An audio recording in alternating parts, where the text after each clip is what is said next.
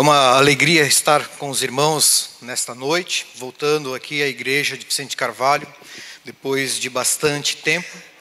Uh, convido os irmãos a abrirem as suas Bíblias no Evangelho segundo Mateus, capítulo 9, e leremos o versículo 9. Mas uh, Mateus capítulo 9, versículo 9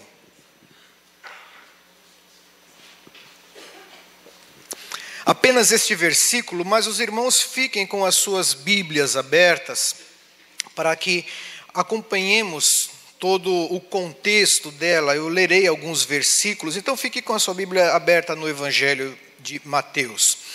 Diz assim a palavra do Senhor: Partindo Jesus dali, viu um homem chamado Mateus sentado na coletoria e disse-lhe: Segue-me.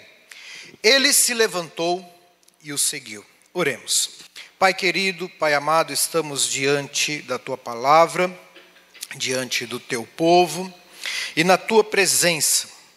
E, ó Senhor, dá-nos a graça de sermos fiéis na transmissão da tua palavra tão somente e que ela venha produzir frutos nesta noite e que os nossos corações e as nossas mentes sejam atingidos pela ação do teu Santo Espírito e que saiamos mais conhecedores da tua vontade e de ti mesmo. Oramos assim, no nome de Cristo Jesus. Amém. Podemos nos perguntar, iniciando a nossa reflexão nesta noite, por que você deveria seguir a Jesus? Por que, que nós deveríamos seguir a Jesus Cristo? Ou, se alguém lhe perguntasse, por que você segue a Cristo? O que você responderia? O que você poderia explicar para justificar o fato de você se identificar como um seguidor de Jesus Cristo?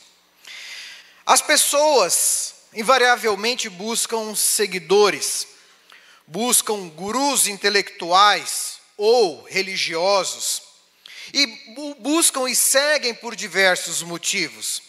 Às vezes, por ser uma pessoa carismática e falar aquilo que pensa, e muitas vezes sem medir as consequências, e nós nos identificamos com a ousadia daquela pessoa e nós a seguimos.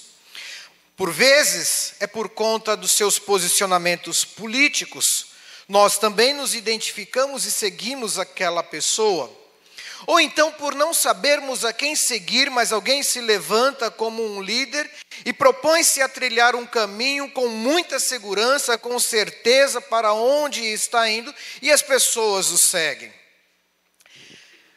Tem um filme muito bom, quem não assistiu eu recomendo, Forrest Gump, um filme já né, um pouco antigo com, conta a história né, de um contador de história, e que num determinado momento a vida dele é toda uh, feita de circunstâncias e coincidências.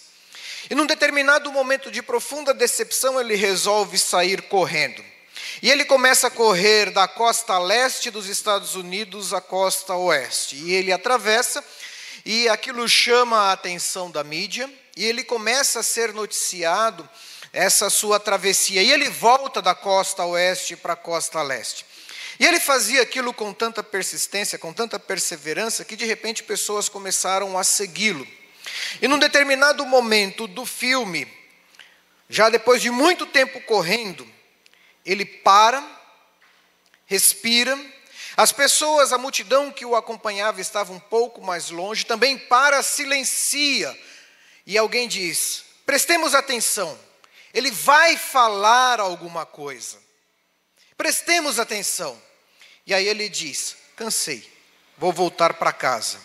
A multidão ali suspira de decepção e cada um segue o seu caminho. E o texto que nós acabamos de ler diz exatamente isso. Partindo Jesus dali, viu um homem chamado Mateus, sentado na coletoria e disse-lhe: Segue-me. Ele se levantou e o seguiu. E a pergunta é, quando lemos este versículo, muito resumidamente, escrito pelo próprio autor do Evangelho, que resumidamente fala do seu chamado e diz que ele levantou, simplesmente parou o que estava fazendo e seguiu, é por que ele fez isso? E aí podemos dizer, sim, mas era Jesus que o estava chamando. Mas ele também chamou a muitos outros que não o seguiram. Por que ele seguiu a Cristo? Ou por que, que nós seguimos a Cristo? O Evangelho de Mateus, como um todo, talvez responda este versículo. Tudo que Mateus escreve antes, escreve depois, nos ajuda a entender essa atitude que ele mesmo teve. Mateus, quando ele escreve o seu evangelho, e ele começa dizendo o evangelho de Jesus Cristo, filho de Davi e de Abraão. E faz referência a duas grandes autoridades. E a primeira autoridade é uma autoridade real, filho de Davi e filho de Abraão. Uma autoridade da fé, os filhos de Abraão, o povo de Deus. Mas durante o evangelho ele também vai fazendo referência a outra autoridade, que é Moisés. Ele conta Jesus subindo ao monte e se assentando para falar a vontade de Deus, para anunciar os mandamentos de Deus, tal como Moisés fez, subindo ao monte para receber os mandamentos de Deus e assim entregar ao povo. Mateus ele divide o seu, seu evangelho em cinco grandes discursos, provavelmente uma referência aos cinco livros, aos cinco livros de Moisés. E ele faz essa comparação, e uma palavra que aparece constantemente é exatamente autoridade. E o livro de Mateus, o Evangelho de Mateus, encerra-se com Jesus dizendo: Toda a autoridade me foi dada no céu e na terra. Isso já nos chama a atenção a razão porque Mateus ele levantou-se, deixou tudo o que ele estava fazendo, o seu importante trabalho, o seu importante cargo, a sua reputação, o seu reconhecimento, o seu prestígio social e resolveu seguir a Jesus. Porque ele foi alguém que reconheceu em Jesus autoridade para liderar e autoridade para mostrar o caminho, para dizer o que tinha que fazer. Mas vejamos isso um pouco mais detalhadamente. Quando olhamos para o capítulo 7 de Mateus, nos versículos 28 e 29, quando Jesus ele acaba de proferir o conhecido sermão do monte ou sermão da montanha. O texto bíblico nos diz: Jesus acabou de proferir estas palavras. Estavam as multidões maravilhadas da sua doutrina, porque ele as ensinava como quem tem autoridade e não como os escribas. Mateus seguiu a Jesus, porque Jesus tinha autoridade para ensinar. E em alguns momentos, é interessante olharmos como as pessoas ficavam vidradas, ficavam paralisadas diante dos ensinos muitas vezes enigmáticos, das afirmações ou das respostas, por vezes desconcertantes, das, das palavras que desnudavam o coração e as intenções humanas. Tanto que no final da sua vida, quando Jesus estava ali na última semana antes de ser crucificado no templo, mandaram alguns guardas prenderem a Jesus e esses guardas foram prender a Jesus e não voltaram com Jesus. E ali os escribas e fariseus que mandaram estes guardas prenderem a Jesus no templo perguntaram: Onde está Jesus? Por que vocês não os trouxeram presos? E eles respondem: Porque nunca ouvimos alguém falar como ele falou. Nunca ouvimos alguém falar como ele falou. E o texto que nós lemos aqui diz que as multidões estavam maravilhadas, porque ele ensinava com autoridade. Isso significa que ele não falava do que alguém contou para ele. Ele não falava porque tinha uma vaga ideia sobre alguma coisa. Ele não falava a palavra de alguém. Não. Ele falava daquilo que ele tinha recebido, como ele mesmo disse: aquilo que eu recebi, é isso que eu vos entreguei, é a palavra do meu Pai, é aquilo que meu Pai me deu, é isto que eu vos entrego. Ele não falava como disse o mestre, o rabino, tal e tal. Não, ele disse: Eu, porém, vos falo. E a palavra dele era capaz de transformar, de produzir frutos, de mudar vidas. Por isso que o texto diz que ele ensinava como quem tem autoridade. E esse ministério de Jesus ensinando, é interessante observar Onde ele começa? Começa em Cafarnaum. Jesus ele cresce em Nazaré, porém após ele ser batizado, após a tentação no deserto, ele vai e reside em Cafarnaum. E ali ele fica um tempo ensinando e diz que aquilo era para que se cumprisse as profecias.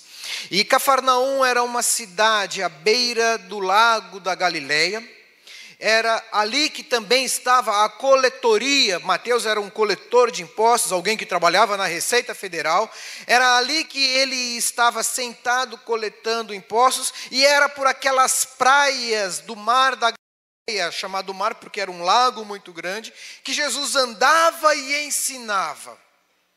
E Mateus, por vezes, deve ter visto Jesus andando e ensinando, e ouviu as pessoas comentando a respeito do seu ensino, e deve ter, em alguns momentos, ouvido o seu próprio ensino também. Mas, continuando ainda no capítulo 8, nós vemos Jesus curando um leproso. Quando um leproso se aproxima de Jesus e adora, Senhor, se quiseres, pode purificar-me, Jesus disse: Eu quero, fica limpo. Eu quero, fique limpo. E imediatamente ele ficou. Depois tem o caso de um centurião, que era um líder militar é, responsável por 100 soldados, que vai a Jesus pedindo que ele cure o seu servo, e Jesus ele diz: Olha, é, eu vou à sua casa curá-lo. Ele diz: Não, Senhor, não, eu não sou digno de que o Senhor entre na minha casa. Eu sou um homem que tenho autoridade. Digo a este vai, ele vai, digo a este vem, ele vem. O Senhor, com uma palavra, pode curar, sem precisar estar presente. E Jesus ele ordena, e aquele rapaz é curado e toda a discussão era: o Senhor tem autoridade. Eu tenho uma autoridade relativa, mas o Senhor tem toda a autoridade. E Jesus, ele vai à casa de Pedro, cura a sogra de Pedro, a toma pela mão, a febre a deixa, ela se levanta e passa a servi-lo. E aí no versículo 16, diz: Chegado à tarde, trouxeram-lhe muitos endemoniados, e ele meramente com a palavra expeliu os espíritos e curou a todos os que estavam doentes, para que se cumprisse o que foi dito por intermédio do profeta. Ele mesmo tomou as nossas enfermidades e a carregou com as nossas doenças. Ou seja, Mateus ele viu que Jesus ele tinha autoridade para curar enfermos. Ele tinha, ele não curou a todos, mas a quem ele quis, ele curou.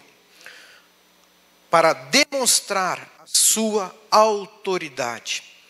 João, um dos apóstolos, diz que muitas coisas Jesus fez e ensinou, mas as que estão registradas foram registradas para que ficasse evidente de que ele é o filho de Deus.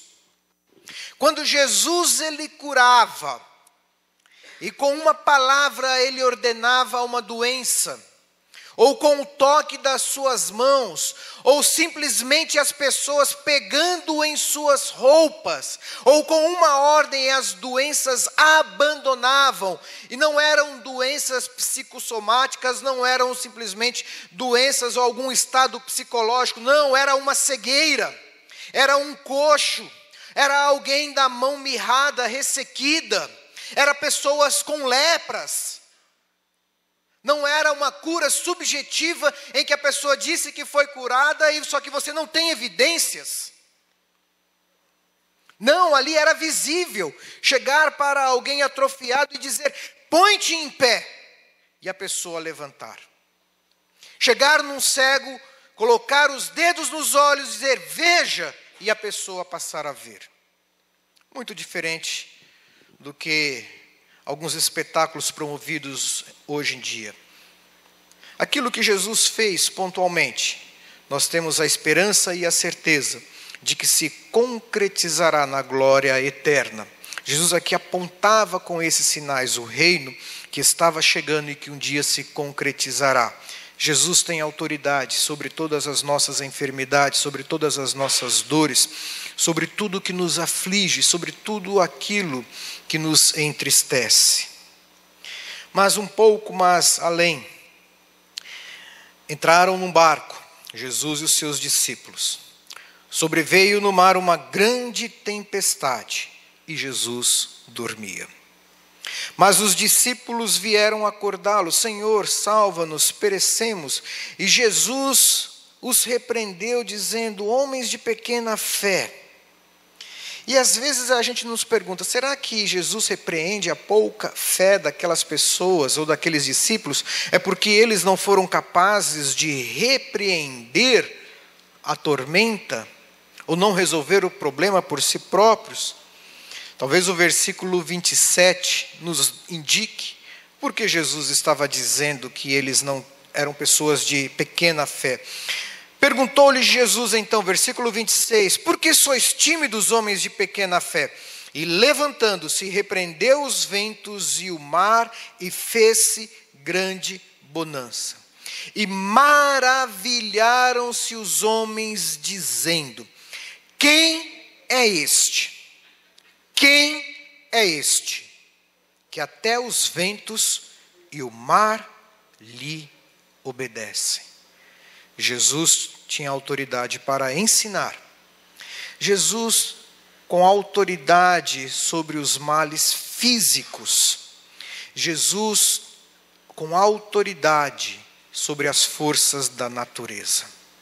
A ponto de falarem: quem é este que até os ventos e o mar lhe obedecem.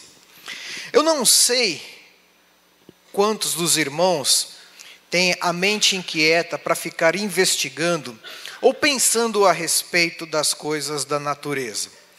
Alguns mais, outros menos, mas eu confesso que muitas vezes me pego pensando sobre a própria universo de um modo geral. Teve um filme recentemente lançado, Não Olhe para Cima, falando de um cometa que viria para atingir a Terra. Quantos milhões de cometas rodam o universo? Para um atingir a Terra, não creio que seja uma probabilidade praticamente impossível. Não.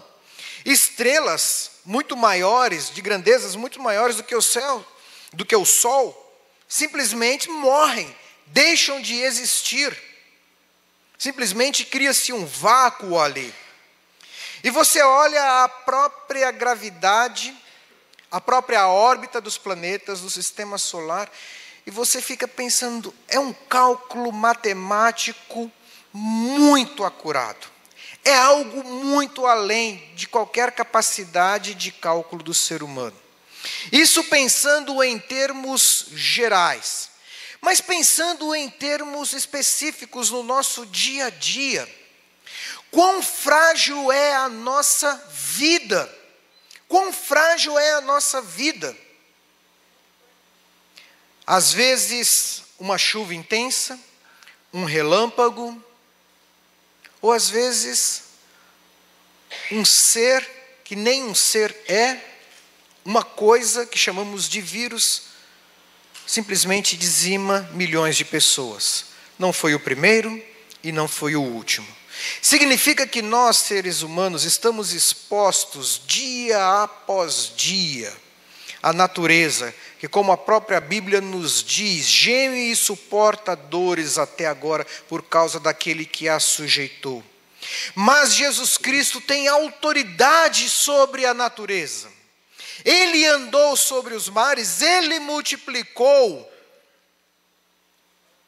pães e peixes, ele transformou água em vinho, ele acalmou tempestades, ele ressuscitou mortos. Tudo isso estava acontecendo na pequena Cafarnaum, ali naqueles poucos quilômetros de praia, e Mateus estava vendo tudo aquilo ali, e sabendo, e as notícias correndo, e pessoas de longe começavam a vir a Jesus, porque sabia que alguma coisa diferente estava acontecendo naquela localidade, alguma coisa de especial aquele homem tinha, alguma palavra, algum poder, alguma coisa aquela pessoa tinha. E Mateus, presenciando, cerca de 30, 40 anos depois, começa a registrar.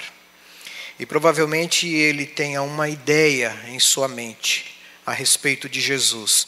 E ele começa a descrever esta ideia. E talvez essa palavra que resuma isso seja autoridade. No capítulo 9, Jesus entra num barco, Jesus sai do barco, vai para outra banda, vai para sua própria cidade. E antes ele estava em Gadara e com uma só palavra expulsou demônios de homens que estavam ali endemoniados, uma grande legião, e as pessoas ficaram impressionadas porque os espíritos se submetiam a Jesus. Jesus com poder sobre as forças não apenas naturais, mas poder sobre as forças espirituais. Mas voltando para Cafarnaum, ele está em sua casa. Pessoas estão ali amontoando a sala. Quatro amigos levam uma quinta pessoa, um quinto amigo para ser um paralítico para ser curado por Jesus não conseguem entrar no aposento onde Jesus estava, sobem na casa, tiram ali a cobertura e descem aquele homem ali onde Jesus estava. E Jesus diz: Estão perdoados os teus pecados. E as pessoas começavam a se perguntar: Bom, aí já é demais. Perdoar pecados? Não sei, de repente, como um grande orador ou alguém que entende bem a mente humana, possa ensinar com autoridade. A questão dos ventos do mar pode ter sido uma coincidência, pode não ter sido bem assim.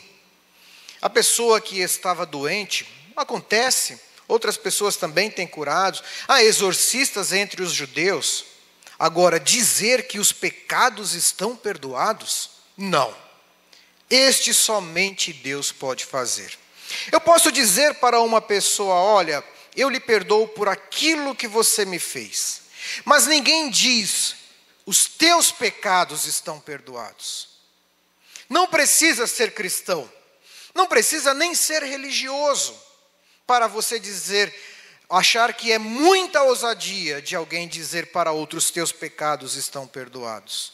Porque o perdão sempre implica algum tipo de penalidade, algum tipo de penitência. Quando a pessoa ela é perdoada é porque alguém pagou ou ela pagou por aquilo que ela fez. O perdão requer algum tipo de pagamento, alguém está pagando. E se eu estou dizendo que os teus pecados estão perdoados, é porque alguém está pagando. E se foi, não foi você que pagou, quem que está pagando pelo perdão dos teus pecados? Quem que está pagando pelo perdão das ofensas que nós fazemos às outras pessoas, dos nossos crimes, das nossas palavras insensatas, mas Jesus diz: os teus pecados estão perdoados. E a pergunta foi: mas quem ele pensa que é? E Jesus diz: para que saibais que o Filho do Homem tem sobre a terra autoridade para perdoar pecados. Levanta-te e anda. Ou seja, para Cristo, curar, acalmar tempestades, ensinar com autoridades, expulsar demônios e perdoar pecados para Ele não há diferença, porque Ele tem autoridade. E no capítulo 9, versículo 8 diz: Vendo isto, as multidões possuídas de temor glorificaram a Deus que dera tal autoridade aos homens, especificamente a Jesus Cristo. E aí vem a conclusão. Jesus parte dali, de Cafarnaum, vê um homem chamado Mateus sentado na coletoria e disse-lhe: Segue-me. Ele se levantou e o seguiu. Poderia ser diferente?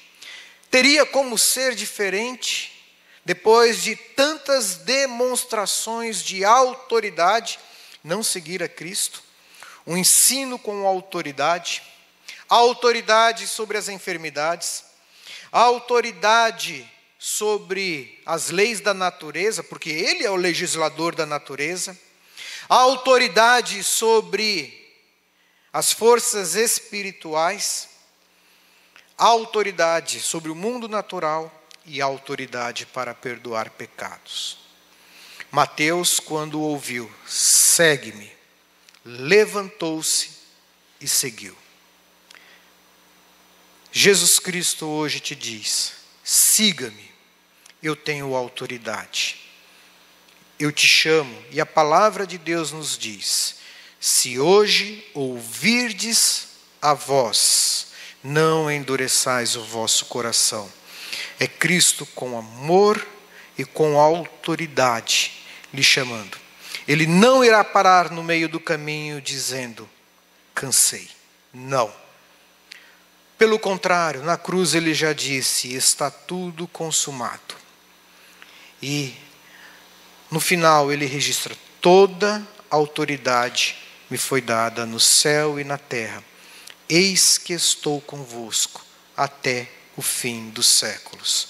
Esta é a mensagem para a igreja presbiteriana de Vicente de Carvalho. O Senhor, que tem toda a autoridade, está convosco. E Cristo te diz: siga-me. Vamos orar. Senhor Pai, o Senhor nos deu o teu filho, a quem foi concedida toda a autoridade no céu e na terra autoridade para ensinar, para curar, para governar, para perdoar pecados, autoridade, ó Pai, para nos chamar e nos conduzir. E é debaixo desta autoridade do teu querer, da tua proteção, da tua instrução, que nos submetemos. E é a esta autoridade, ó Pai, que colocamos diante de Ti esta igreja, que completa 57 anos de existência neste lugar proclamando o Teu Evangelho. E, ó Pai, que seja na autoridade de Cristo que o seu pastor, o seu conselho, diáconos, líderes, cada membro desta igreja venha a caminhar, venha, ó Pai, dar passo a passo, sabendo que estamos debaixo da liderança, da instrução, do farol de alguém que tem autoridade. Oramos assim, no nome de Cristo Jesus. Amém. Amém. Vamos orar. Senhor Pai, leva-nos em paz aos nossos lares. Dá-nos uma semana na tua presença, debaixo da tua autoridade. Ó Pai, que esta data repita-se por muito e muito tempo, até o retorno glorioso de Cristo Jesus. E, ó Pai, aqueles que estão enfermos, que a tua mão poderosa os alcance.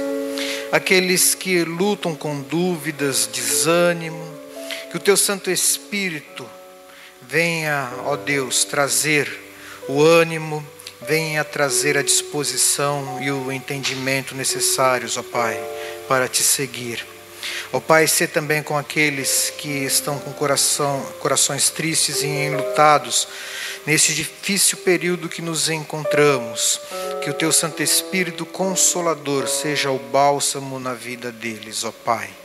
E que em tudo, Senhor, saibamos ser amorosos, prudentes, buscando não o nosso interesse, mas o interesse do próximo e amando o próximo como a nós mesmos, ó Pai. Oramos assim no nome de Cristo Jesus. A graça do Senhor Jesus Cristo, o amor de Deus o Pai, a comunhão, as consolações e o ensino do Espírito Santo sejam sobre vós, povo de Deus, hoje e sempre. Amém.